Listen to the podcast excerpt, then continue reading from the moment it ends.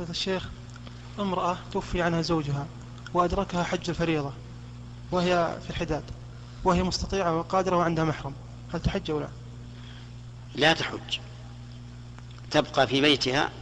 يعني إذا مات عنها زوجها وجاء وقت الحج وهي في العدة في الإحداد فإنها تبقى، وفي, وفي هذه الحال لا يجب عليها الحج، لقول الله تعالى: ولله على الناس حج البيت من استطاع إليه سبيلا. وهذه المرأة لا تستطيع، لا تستطيع شرعا.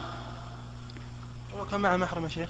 اي نعم، تؤجل إلى السنة الثانية إن شاء الله أو الثالثة. نعم.